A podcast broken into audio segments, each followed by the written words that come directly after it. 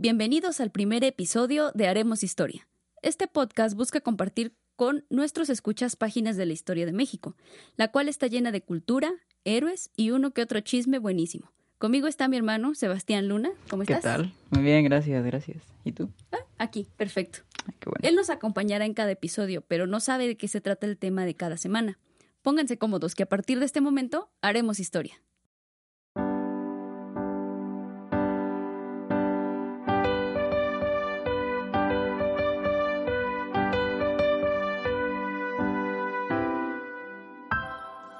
Historia. Era el año de 1901.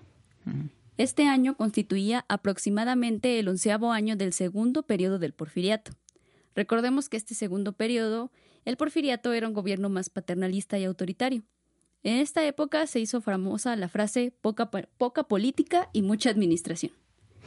En ese entonces el país estaba sumido en una llamada paz porfiriana, la cual consistía básicamente en fusilar a cualquiera que buscara sublevarse en contra del gobierno, así como ence- encerrar a la mayoría de las personas a trabajar en las haciendas. Nacían en las haciendas, crecían en las haciendas, trabajaban en las haciendas, se endeudaban en las haciendas y pues finalmente ahí se morían, sin haber conocido el mundo exterior y también generalmente sin haber terminado de pagar sus deudas con las famosas tiendas de raya y se las heredaban a sus hijos, nietos y así sucesivamente. Estaba bien loco, ¿no? Ajá. O sea, imagínate, tenías que comprar tus cosas en la tienda de raya a fuerza. Y la tienda de raya era propiedad del hacendado que te daba trabajo. No había oxos. No había oxos. En ese entonces no había oxos. Y pues, que bueno, es básicamente lo mismo, todo caro y... Pues lo mismo la tienda de raya que un oxo ahorita. Pero en el oxo no te endeudas hasta tus hijos y tus nietos. No, ya no. Bueno, eh, vamos, a, vamos progresando. Y bueno, esto pues eventualmente trajo una estabilidad que provocó un gran crecimiento económico en México, así como la introducción de empresas extranjeras. Y la bonanza, como es costumbre, estaba en manos de ricos y extranjeros y la mayoría de los mexicanos seguía siendo pobre. O sea, pues básicamente lo mismo que, que hasta hoy, ¿no? Mm, Durante esta época se notaba el afrancesamiento en la arquitectura, la moda y el estilo de vida, aunque a medias y ya veremos por qué. En 1900, por ejemplo, Porfirio puso el servicio de tranvía eléctrico, inauguró las obras de desagüe del Valle de México y la penitenciaria de Lecumberri, que bueno, no era como que súper guay, pero en ese momento decían que, que era la mejor y que iban a rehabilitar a los presos y todo eso. Pero pues creo que no funcionó mucho. Pero bueno, llegó entonces el domingo 17 de noviembre, en una casa marcada con el número 4 de la calle de La Paz, que hoy es Ezequiel Montes en la colonia Tabacalera en la Ciudad de México, a una cuadra de la Plaza de la República, ahí donde está el Monumento a la Revolución, Ah, muy ya. cerca de ahí. Ajá. Ahí se llevaba a cabo un baile. Los asistentes eran, en su gran mayoría, personas provenientes de, provenientes de familias bien de la alta sociedad mexicana. Entre los asistentes se dice que se encontraba Ignacio de la Torre y Mier, que estaba casado con Amanda Díaz. Entonces esto lo hacía pues el yerno del presidente Porfirio. Era conocido por eso como el yerno de México. Además también se piensa que se encontraba Antonio Adalid, apodado Toña la Mamonera, quien era el ahijado de Maximiliano y Carlota. La casa en donde se llevaba a cabo este baile había sido rentada para la ocasión y la fiesta estaba, eh, o sea, estaba pasando en secreto, ¿no? Nadie sabía. Mm. La casa se encontraba en lo que en ese entonces eran los límites de la Ciudad de México. O sea, pero a quién no le dijeron, a quién no le, a quién no invitaron, pues, a la, o sea, digamos, no, a nadie. No, o sea, solamente sabían que la fiesta, los invitados eran los únicos que sabían que se iba a llevar a cabo la fiesta, pero Ajá. Pero, o sea, la sociedad en general, la gente no sabían que, que iba a haber una fiesta. Era en secreto, solamente los invitados sabían. Pero yo creo que ahorita no, no es muy distinto. No es como que te avisen, ay, vamos a hacer una fiesta y pónganse venta en el Face y todo. Bueno, sí, este, la Rihanna Rainbow Party Volumen 2. O sea, pero ahí no va Peña Nieto, no el AMLO, o ninguno de ellos. Bueno, pues. bueno, el chiste es que la fiesta estaba como que en secreto, ¿no? Ajá. Eh, se había dicho que a la medianoche en el baile habría una rifa de Art Nouveau. Aunque en realidad lo que se iba a rifar era un pepito o efebo, o sea, un trabajador sexual adolescente. Estaban bien enfermos, ¿no? Bueno, en general la gente, la gente es muy enferma, o sea, habría que este mm, mentir si decimos que la gente no hace eso ahorita. Sí, Pues sí, ¿verdad? Les metí un poco de Para pensar. algo para reflexionar. Y bueno, a esa fiesta que se estaba llevando a cabo, todos los asistentes eran hombres. eh, quienes comenzaron a darse cita en la calle de La Paz a bordo de sus carruajes por la noche, acompañados obviamente por sus sirvientes. Se dice que eran 42 los convidados a la fiesta, y lo que llamó la atención fue que la mitad de los invitados estaban vestidos con ropa de hombre y la otra mitad estaba vestidos con ropa de mujer. Esto pero todos, eran hombres. Todos eran hombres, pero la mitad estaban este, vestidos con, bueno, que traían vestidos y estaban maquillados y así. La otra mitad traían trajes. ¿Pero por qué? Pues porque, porque, pues porque sí. Ah, bueno. No? Cualquiera tiene derecho a vestirse como quiera. o sea, esto era como un viernes por la noche cualquiera en cabaretito en la zona roja, ¿no? Todos acá vestidos y el drag y todo. Y bueno, en la calle de La Paz, la francachela pues, estaba desarrollándose normalmente. Los invitados se divertían y estaban entusiasmados por la rifa que se llevaría a cabo del supuesto Art Del chavito. Del chavito. Pero a las 3 de la mañana, un policía llamó a la puerta. Se dice que un hombre con ropa de mujer, maquillaje y pechos postizos le abrió la puerta, por lo que el policía se escandalizó y llamó refuerzos para realizar una redada. También se dice que la redada se realizó debido a que un vecino, ofendido y molesto por la fiesta, les echó a la tira. ¿Cómo le dices a la policía que se, que se metió un drag queen a tu casa? Mm. bueno, pero realmente yo creo que el vecino no sabía que había drag queens. Y yo creo que no, pues no le avisaron a nadie. Solamente estaba, o sea, yo creo que había ruido, ¿no? Porque tenían su orquesta y todo en vivo para su banda. es como, o sea, si puedes eso en Facebook, de hecho es un evento promedio en Facebook. Pues sí, ¿verdad? que, que trae drags, trae rifan chavos. Bueno, yo nunca he ido a una fiesta donde rifen chavos, no sé en qué te metes. Es lo que se hace hoy en oh, día. Ah, es la juventud. Ya, creo que son generaciones diferentes. bueno, total que se dijo que la policía había llegado a la fiesta a solicitar una licencia para la realización del baile.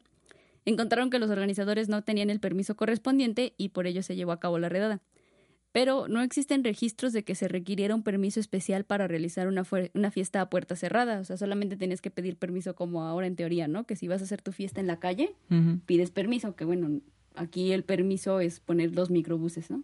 El permiso es pagarle una patrulla para que te cierre la calle y ya. Ajá. Es todo tu permiso. Entonces, antes, bueno, antes era lo mismo, no tenías que pedir permiso para hacer una fiesta si iba a ser en tu casa. Y tu lona de AMLO. Ajá, bueno, en ese entonces era de Porfirio. Era de Porfirio. Pero, o sea, si ibas a ser en tu casa no tenías que pedir permiso, solamente que fuera a ser en la calle.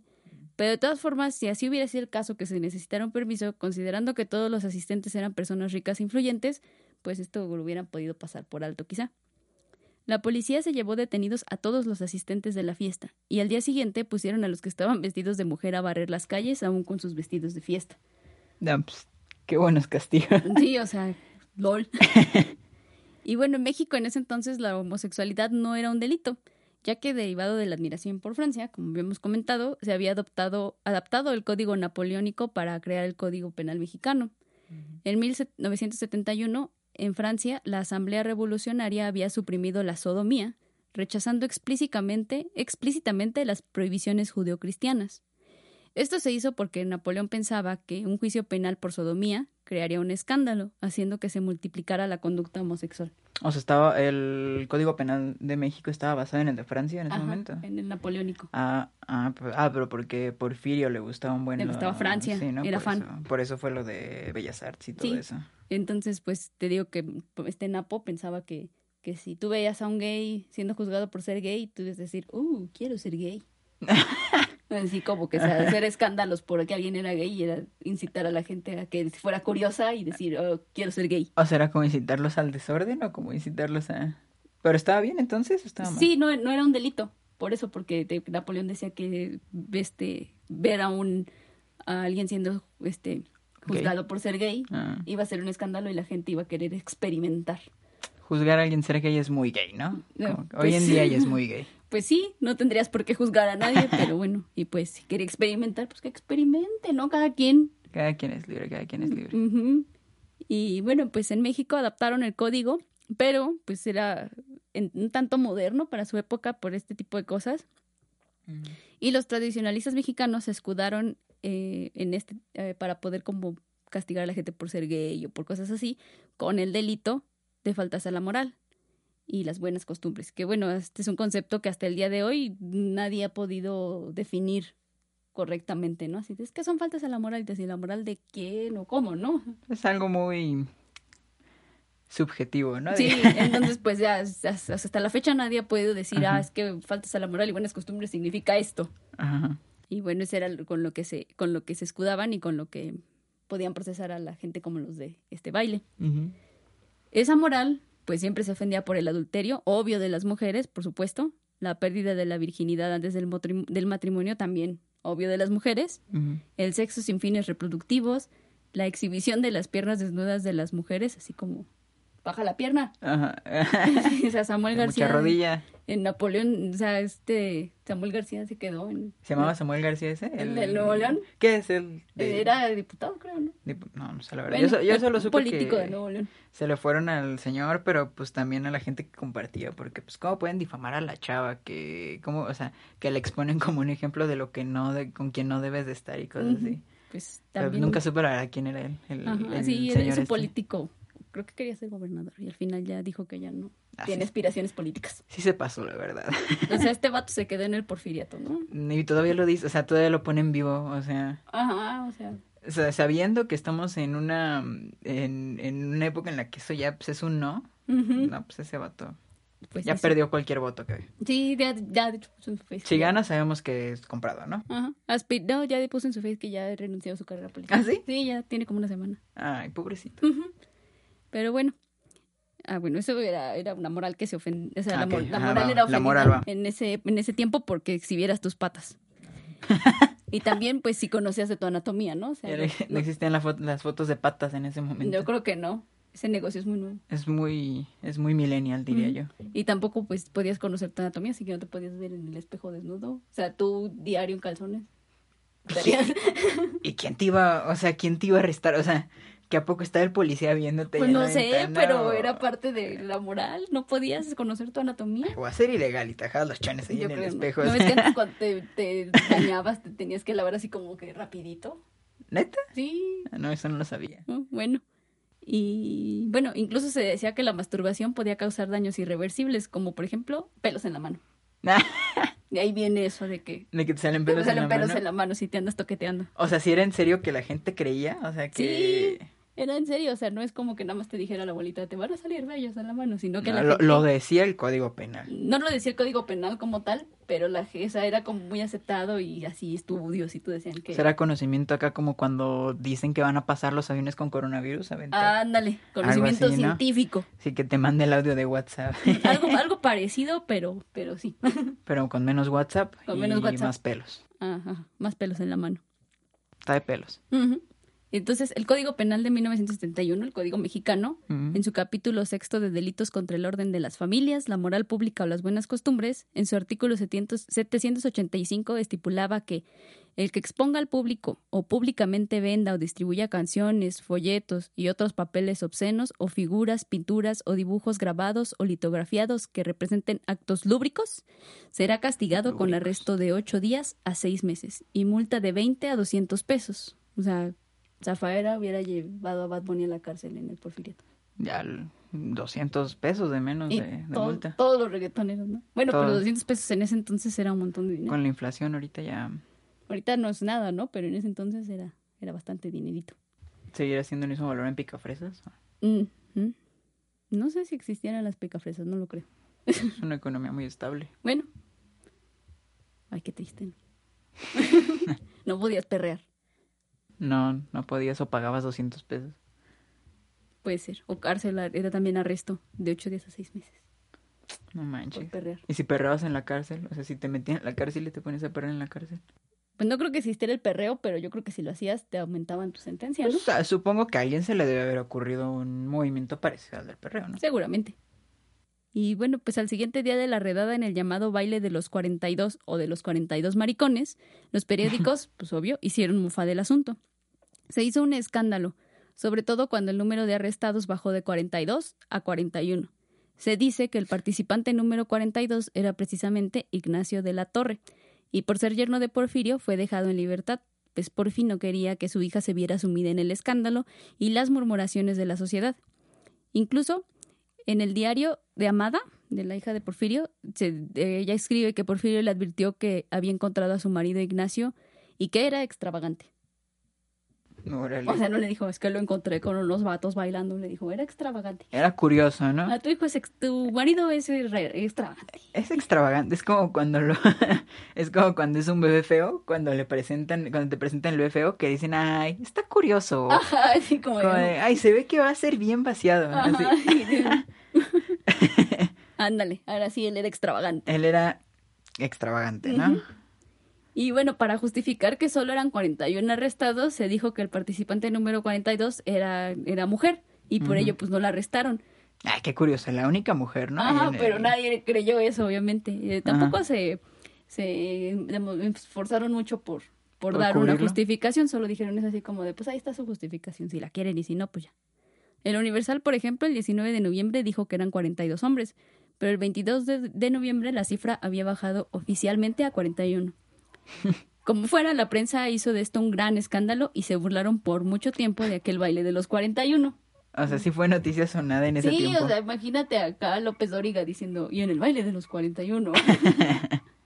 o sea, era así como la noticia. En las últimas dos semanas de noviembre era eh, sí lo que el público seguía. Ajá. O sea, era como, no sé, el- la boda de Lucero y Mijares, pero... Pero con, con el baile de los Ajá, o el 41. problema de Sarita y José José, pero con el baile de los 40 y todo el mundo al pendiente. A ver, A ver qué con pasaba, estos- ¿no? Con estos chavos. Ay, ya bajó 41, qué cosas, contaron Ajá. mal, yo creo. Sí, no que era mujer. Ah, no, pues no, no le, no, no sabían a lo mejor, no le vieron porque pues era contra la moral revisar si era mujer o no, Entonces, ¿cómo supieron que era mujer? no más. Mm, buen punto, ¿eh? Ay, Eh, El diario del hogar del 19 de noviembre publicó una nota cuyo encabezado decía repugnante el hecho que descubrió la policía el sábado. Algunos periódicos incluso se debrayaban así gruesísimo describiendo ampliamente los vestuarios que se habían utilizado en la fiesta. El Popular, el 20 de noviembre, publicó vestían trajes elegantísimos de señora. Llevaban pelucas, pechos postizos, aretes, choclos boldados y en la cara tenían pintadas grandes ojeras y chapas de color. Fue también el periódico El Popular el que más se divirtió publicando acerca del baile. En el mismo número del 20 de noviembre decía, a esta reunión acudieron sujetos que estaban vestidos con ropas de mujer. Pretendieron huir para quitarse los vestidos del sexo contrario, pero al darse cuenta la policía de que se trataba de algo grave, no dejó salir a ninguno de los 42. Aún vestidos de mujeres fueron llevados a la comisaría respectiva, de donde pasaron a la cárcel de Belén por ataque a la moral y pues, eh, fueron puestos a disposición del gobernador de las- del Distrito Federal. Y el periódico ponía, no daremos a nuestros lectores más detalles por ser en sumo asqueroso. no, no, pues sí, por eso seguramente, por eso no dieron más detalles. El 21 de noviembre publicó también El Popular. Notó el gendarme de la calle de La Paz que un- en una accesoria se efectuó un baile a puerta cerrada, y para pedir la licencia fue a llamar a la puerta. Salió a abrirle un afeminado vestido de mujer, con la falda recogida, la cara y los labios llenos de afeite, y muy dulce y melindroso de habla. Con esta vista, que hasta el cansado guardián le revolvió el estómago, se introdujo ésta en la accesoria, sospechando lo que aquello sería, y se encontró con 42 canallas de estos, vestidos los unos de hombre y los otros de mujer, que bailaban y se sola- solazaban en aquel antro. Qué loco. José Guadalupe Posada, el vato de las Catrina, de la Catrina, Ajá. este, también hizo grabados acerca del baile de los 41. Se publicaron en hojas volantes del taller de Arsacio Vargas Arroyo. Realizó al menos 11 grabados sobre este acontecimiento. Ahí si buscas en internet, ahí ves los grabados y ponen así estos 42 maricones y no sé qué tanto. te- todavía puedes encontrar los grabados. Sí, todavía hay algunos grabados en internet. Órale. Y fueron los periódicos, los grabados de Posada y la comunicación oral los que pusieron al baile de los 41 en el imaginario colectivo. O sea, el chisme. Un chisme, el mero chisme. El chisme. Como el TV Notas, pero Como el TV Notas, pero de Porfirio. de De Porfirio. Porfiriato. Ninguno de los 41 habló públicamente porque nadie los entrevistó, no hubo un proceso legal, o sea, no les dieron abogado ni nada, este, pues no hubo una defensa, Y el gobernador de la Ciudad de México, como tenía la presión social, procesó el caso de manera expedita. De los 41, 19 fueron, fueron condenados al destierro. Se les envió a Yucatán a servir en el ejército en la guerra que ahí se llevaba a cabo en contra de los mayas. Híjole, ya con ir a Yucatán, ya. pues no sé, nunca he ido a Yucatán. Se dijo que solo se envió a 19 porque eran los que habían sido encontrados vestidos de mujer en la fiesta. Sin embargo, otras fuentes consignaron que los 19 que fueron enviados a Yucatán eran aquellos que no podían comprar su libertad. Ah, ok, o sea, O los demás eran este hijo de alguien. Ajá, o los que tenían dinero para pagar como Ah. su fianza o algo así. Y las autoridades desmintieron esto diciendo que en realidad los 41 fueron enviados a Yucatán, pues la ley se había aplicado en forma pareja y sin considerar el, el apellido de los infractores. Pero las crónicas de la época consignan que efectivamente fueron solo 19 los que enviaron a Yucatán. El Popular publicó que solo se habían enviado 19 personas a Yucatán, puesto que los otros habían probado su inocencia, diciendo que fueron engañados, pues habían recibido una tarjeta firmada por una tal señora Vinci invitándolos a un baile y ellos acudieron sin saber realmente de qué se trataba. Pues, pues no, ¿verdad? No creo. O sea, con eso se, con eso se libraron entre Ajá, comillas. no, pues yo iba a un baile y me salieron estas drag queens. Me llegó así nomás, casual. O sea, como que los invitaron al baile que era como que pues dijeras normal. Hacer una fiesta normal, que en teoría, ¿no? Ajá, algo O sea, tranqui. Iban ajá. algo tranqui. Y ya salió como que no. Ajá, y ya vieron que no, que el, que el Art Nouveau y que el, ¿cómo se llama? Que las drag queens y todo eso, y pues ya como que dijeron, ay, es que yo no sabía, nadie me Y dijeron. que había rifa y todo, ¿no? Ajá, según la rifa, pues como era de Art Nouveau, pues ellos fueron así, ah, sí, yo sí quiero. No sé qué es Art Nouveau, pero Arno. O sea, sí, que- yo creo que una pintura o algo así, ¿no? Ah, Art ok. Nouveau. Ajá. Y pues ya después de eso, ojo, yo creí que Arnobo, Arnobo era el niño, no, el niño que rifaba. no. Rifa de Arnobo, y aquí está el Arnobo. aquí. Ese es su nombre, ¿no? El, el Arnovito. El Arnobito. El Arnobo y su hermanito. El Arnovito. Bueno, como sea, eh, el jueves 21 de noviembre a las 7 a.m., a bordo de un vagón de tercera clase y custodiados por soldados del 24, 24 batallón, iban 19 de los individuos del baile rumbo a Vigésimo Veracruz. cuarto batallón. Vigésimo cuarto. Ay. No sé matemáticas. No sé si es matemáticas, pero no sé. Creo que no es matemática, pero Bueno, no hice mucha cuenta para saberlo. ok. Bueno, es, este batallón los iba escoltando a los 19 individuos del baile rumbo a Veracruz para ahí ser embarcados en el primer vapor que saliera para las costas de Yucatán. Los arrestados salieron hacia Veracruz en la estación Buenavista del ferrocarril mexicano. En esa estación, un numeroso grupo de curiosos se habían instalado desde temprano para verlos partir. Ya en Veracruz los metieron a San Juan de Ulúa, donde los incomunicaron entre ellos para evitar más escándalos, y a los pocos días, eh, pues fueron. A los pocos días, un bote los embarcó para llevarlos a bordo del vapor transporte noruego Mer- Mercator, Mercator, pero. Mercator, porque era español, ¿no? Mercator suena muy mameito. Como hablan los, los españoles, que todo Mercator. lo dicen. ¿eh? El Mercator. Sí, y ellos, ese barco los iba a llevar a Yucatán, Ah, no, pues entonces, el Mercator. el Mercator. Al enterarse de que los participantes de la fiesta iban a ser enviados al servicio de las armas, la gente otra vez se hundió en el descontento, porque decían que ser soldado era algo muy honorable como para mandar a los maricones. Ok. Así que se aclaró que estarían al servicio de las tropas, o sea, no iban a estar en las armas como tal, sino que iban a estar trabajando en las haciendas o haciendo trabajos de zapa, levantando pequeñas fortificaciones o cavando zanjas. Se esperaba que estos trabajos forzados les hicieran reco- recobrar su hombría. Mm, mucha lógica ahí, mucha lógica. Sí, tenía, tenía mucha lógica. Muchos de los que fueron enviados a Yucatán sufrieron vómitos, fiebres intermitentes y malaria, porque mosquitos. Ah, ok. Algunos incluso murieron derivado de dichas enfermedades. Durante el porfiriato, los gays generalmente eran sacados del closet por medio del escándalo, como un baile de los 41, Ajá. y esto los llevaba a ser sepultados en vida, pues se les condenaba a la muerte civil. Los homosexuales de la época guardaban las apariencias casándose y teniendo hijos. Existían algunas cantena- cantinas, azoteas y locales don- donde los gays de la época se juntaban a convivir en confianza y sin miedo a ser como eran dentro de estos lugares que operaban de manera clandestina. O sea, tenían su centro gay para ellos. Ajá, o sea, tenían así como sus bares y ahí, pero era como de gays.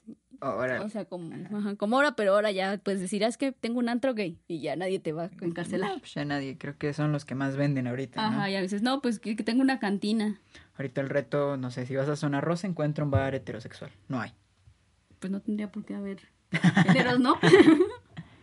o sea, no creo que el bar pueda disfrutar su sexualidad. Ahí ya me van a cancelar. Te van a cancelar. Casi toda la información disponible respecto al tema de, lo- de la homosexualidad en México en aquella época viene del cotejo con los documentos de otras sociedades.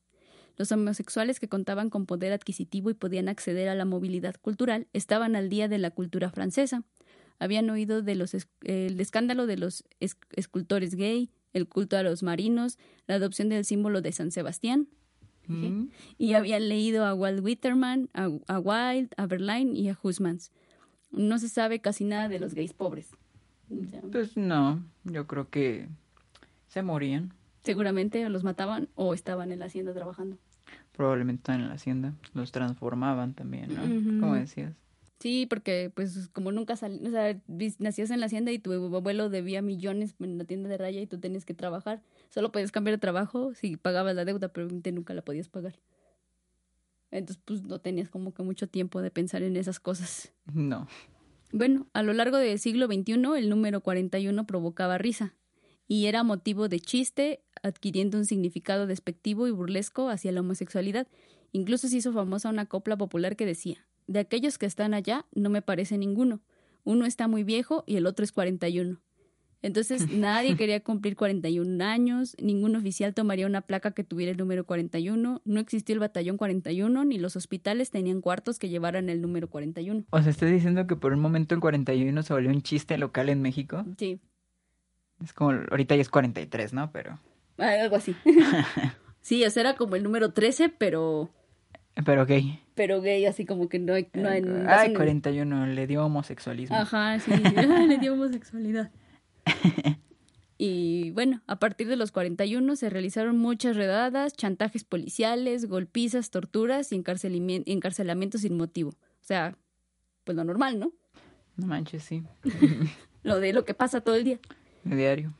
No se defendía a nadie cuyo expediente dijera que había cometido ofensas a la moral y si era se demostraba o se sospechaba que era homosexual, ni siquiera se les daba chance de tener un, un abogado ni una defensa, o sea, les quitaban los derechos, ¿no? Sí, o sea, tú como abogado no querías defender a alguien que que fuera, que se dijera que era homosexual. Como esa selección al asesino que mató 22 personas, al, al 41 nada mejor. Ajá, no, al 41 no. El asesino me cae mejor. No, no, no. Ni siquiera, o sea, ni siquiera un abogado de oficio te daban.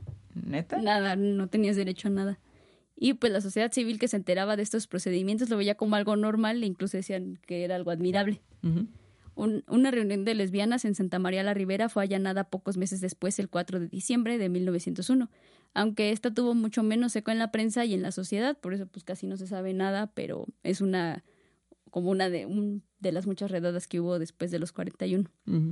Puede decirse que la redada de los 41 fue el punto de partida de la visibilización de la homosexualidad en México. Se hizo un gran escándalo y sin embargo todo lo que se escribió acerca de los 41 en la, fue en la prensa y todo en forma de, forma de mofa. En 1906, Eduardo A. Castrejón publicó un libro llamado Los 41, novela crítico social, que es una novela que relata lo sucedido en el baile y posterior, y posterior a él. Sin embargo, pues lo hace de manera burlona y condenatoria. Quizá también porque de otro modo no hubieran publicado su libro. Se dice que Eduardo A. Castrejón era el seudónimo del general Mariano Ruiz Montes, según las investigaciones de Robert McKee Irwin, a quien debemos su reedición. Él volvió a editarlo, creo que hay una reedición de la UNAM, que fue la que leí para el capítulo. ¿A poco? Ajá. Está, está, está, chistoso. Así estás informada para esto. Ajá, obvio. Ok. El texto, en este texto siempre se remarcan las intenciones morales y machistas. Además, la novela es, es un poquito chafa es moralista, repetitiva, repetitiva. O sea, la, alteraron a su, a su gusto, pues, ¿no? Sí, el vato la escribió contando la historia, así, o sea, con lo que veía en la prensa y lo que vio en esos años, porque pues él vivió en esos años, en los chismes, de ahí sacó sus fuentes, digamos, de fuente de los deseos. fuente Arial 2. De Ortiz. y era era súper redundante, exageraba en sus descripciones y pues los diálogos estaban bien chafas, parecía como capítulo de La Rosa de Guadalupe. Sí. De calidad. De calidad. O sea, este vato en este tiempo hubiera sido guionista de Las Rosas sin ningún problema. hombre, ya. Y bueno, su valor literario es escaso, pero su importancia radica en el valor documental como una expresión de la mentalidad ultraconservadora de la época porfiriana. Antes de la novela de Castrejón se había publicado en 1871 un cuento llamado La historia de Chuncho el ninfo, en el que una madre viste a su hija, a su hijo como niña, y esto lo predispone a volverse homosexual. Esta novela tenía como fin hacer ver a los padres las consecuencias que podían tener sus hijos, eh, que podían tener en sus hijos sus errores y su falta de dureza al educarlos. Durante el porfiriato se exaltaba el papel de la familia, porque pues Porfi pensaba que era un mecanismo a través del cual se podía viciar la sociedad. Por ello se pone especial énfasis en la educación de las mujeres, porque ellos, ellas eran los que iban a criar a los hijos varones, o sea, no la educación de que te eduques como que aprendas algo eh, como, de, de, de, escuela. Ajá, o- sino que aprendieras a educar a tus hijos hombres, porque si no te iban a salir o sea, en pocas, extravagantes. en pocas palabras, exacto. No los vuelvas curiosos, No los vuelvas extravagantes. Exacto. En el Mundo Ilustrado, el 22 de diciembre de 1902, el doctor Flores escribió un artículo llamado El Hogar, que decía, la prisa que se dan las madres mexicanas en hacer felices a los hijos, de alejarlos de los ejercicios viriles y de los sports más rudos, es el origen de ese debilitamiento y de ese alarmante afe- afeminamiento de las nuevas generaciones que los pensadores denuncian, que los hechos revelan y que en ocasiones las autoridades se ven orilladas a castigar. Media un abismo entre la educación que imparten a sus hijos las madres anglosajonas. Libres, los hijos, solos, abandonados a sí mismos en las emergencias de la vida, acaban por adquirir vigo- vigor, energía, valor, serenidad, espíritu de empresa, toda la gama de cualidades viriles y los atributos masculinos. Ok. Que no les diera gay. No les diera gay, no les diera 41. No les diera 41. Y también el mismo Mundo Ilustrado, el doctor Flores, que el mismo que escribió el artículo pasado, escribió otro artículo que se llamaba Los niños mimados. Este también lo escribió en diciembre. Advertía, si las madres mexicanas anhelan el bien de sus hijos y quieren evitarse dolores y sonrojos como los que algunas han debido sufrir estos días, necesitan hacerse el esfuerzo heroico de dar una educación más viril a sus hijos, para que más tarde merezcan ser llamados hombres. Ok. Ujú. Para que los suelan machitos. Sí, básicamente. Psicológicamente, en la época porfiriana se consideraba la homo- homosexualidad como un síndrome de un proceso de degeneración hereditaria, comparándolo con otras obsesiones morbosas. Para Martín Charcot, que fue maestro de Freud, o sea, o sea, ya desde ahí vamos mal, Ok. El- Da- ajá. Pésimo. pésimo, el invertido era víctima de la demencia moral y de la neurosis genital, y por consecuencia, de implacable degeneración. El homosexual era un criminal, un enfermo y un loco. Pues todavía hay gente que cree en eso. o sea, Pues, pues sí, pues este vato fue maestro de Freud y a Freud lo toman muy en serio, ¿no? está muy, muy adorado, pues. Ah, sí, no, no deberían, no lean a Freud. Está, era un tipo muy curioso. Era, era extravagante. Era extravagante, Era no, En la, no en la buena forma. Ajá. Y bueno, pues Salvador Novo fue perteneciente al grupo de los contemporáneos. Fue uno de los que desafiaron a la opinión pública al hacer, public- al hacer pública, que bien escribo, su predilección por los hombres, aunque esto fue hasta los años 20. Ujú. O sea, ya como 10, 10, 10, si fue 901, 20 años después de lo de los 41. Ay, caray, espérate. Sí, porque el baile fue en 1901 y él lo escribió en 1920 y así. Ah, ok, ya, ya, ya. Entonces, ves, hasta ese entonces se No me- como... No me salían las cuentas, Ajá, a mí perdón. tampoco. Y bueno, Pedro Enrique Sureña, tras enterarse de que no era homosexual, lo despidió y advirtió a varios funcionarios para que no lo contrataran. Ok. Ujú. Para los años 60, en la situación gay se abordó como una encrucijada fundamental en el diario de José Toledo, de Manuel Barbachano Ponce y en Después de todo de José Ceballos Maldonado, que fue cuando se empezó a escribir ya como con la temática gay y ya no te censuraban si no escribías como el otro vato con tus diálogos de la Rosa de Guadalupe. Ajá. O sea, ya podías, ya había como que un poquito más de... de, Ya, de ya empezaban a ver un poquito más la mente. ¿no? Sí. Y pues ya hasta el 2 de octubre del 68 fue la primera vez que marchó un contingente gay. O sea, esa fue la primera vez en la que alguien salió a... Ajá, que marcharon ya como un contingente gay en el 68. En la, en la marcha del 68, que Ah, no en- terminó bien, pero... En la misma marcha del 68, la, Ajá. la que conocemos Ajá, todos. sí, la del 2 de. México 68. Es la misma en la que... No, pues no. Ajá, o sea, en, en el contingente de los estudiantes iba un contingente, así como iba un contingente de la UNAM y uno del POL y así. Ah, y bueno, iba ¿qué? uno de gays. Ahí sin nada que hacer, o Sí, sea... o sea, no, no terminó bien. no lo invitaron y pues no terminó Pues bien. no sé si lo invitaron, no he, no he investigado esa historia bien, pero, pero pues no terminó bien. Y pues a propósito del baile de los 41, hay una placa en el centro, en donde se afirma que esa redada de 1900 inaugura, de alguna manera, la defensa de los derechos civiles de los homosexuales en México. Órale. O sea, pues sí se hizo visible porque era secreto a voces y ya de ahí como que empezaron a... Ajá. Pues hoy en día a lo mejor podría seguirse utilizando, ¿no? Lo del 41 como el movimiento social. Sí, antes había bares que se llamaban 41 y así. No sé si todavía exista. Había un bar que se llamaba el 41, pero creo que tiene mucho tiempo. No sé si todavía exista. Pues, quién sabe, sería una buena idea. Pero pues yo por lo menos yo nunca he escuchado a nadie que se ría así de, ay, tiene 41 años, jajaja, como que ya pasó de moda el chiste. No, nunca lo había escuchado. La verdad no. Y pues pero- esa Esa fue la historia del baile de los 41. Pero qué curioso que cada 41 que pasara te... era el número maldito para ellos, era el Ajá. número de burla. Sí, tienes 41 años. Siempre decían, es que, ¿cuántos años tienes? Y para no decir 41 decían 30 y 11. O sea, con tal de no decir 41 y así, De su... de su edad y cosas así. 30 y 11. Tenían su, este, ¿cómo se dice? Su masculinidad frágil. Ajá.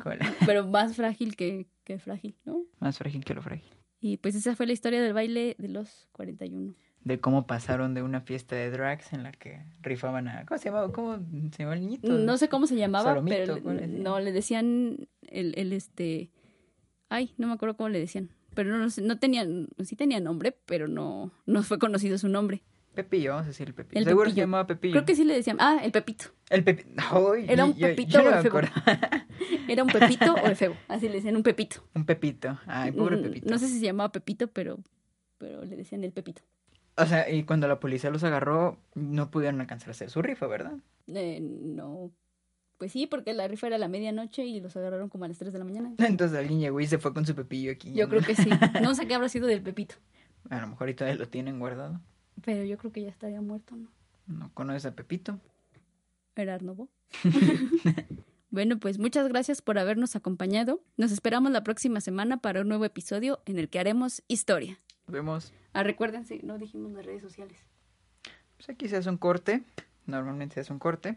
Y si no lo puedes dejar ya se va a ver, se va a ver curioso. si Ajá, no, así. extravagante. Sí, pueden seguirnos en nuestras redes que están Sí, nuestras redes sociales, en, en Instagram como arre- arroba haremos historia podcast, en Facebook como haremos historia podcast y en YouTube igual. Y ahí me pueden seguir como arroba guion bajo Giseluna guion bajo en Instagram y a ti. Ahí me pueden seguir como arroba Cepsluna. Gracias por el, por la promoción en Instagram, por cierto. Ah, ok. Ahí quiero followers en Instagram, así que solo ahí Pero no hay problema. publicas nada. Eh, síganme, cuando me sigan empezar a publicar cosas. Todo lo bueno tiene que esperar, por favor. ¿ok? Y entonces, ahora sí, muchas gracias por habernos acompañado. Los esperamos la próxima semana para un nuevo episodio en el que haremos historia. Hasta luego. Ya terminamos. Ya. Para esta. Bueno, dejas para que se vea extravagante. Espero que esté ya grabado. Ahorita. Así, 38 minutos hicimos. Ah, estuvo bien, ¿no? Yo creo que está bien. Pensé que iba a durar un poco más. Este... Sí, pues lo había calculado como para media hora. Está bien. Está padre, pero como que, no sé, como que me puse un poco nervioso al principio y como que, Déjale paro acá. como que, no sé, como que no hallaba tanto el momento para, Para hablar tus chistes. para, ajá, para, para curiosear. Ajá. Pero es el piloto. Es el piloto. Y aparte, pues siempre, aunque hagas así muchos episodios, no todos son buenos. O no todos a todos les gustan, ¿no? Eso es cierto.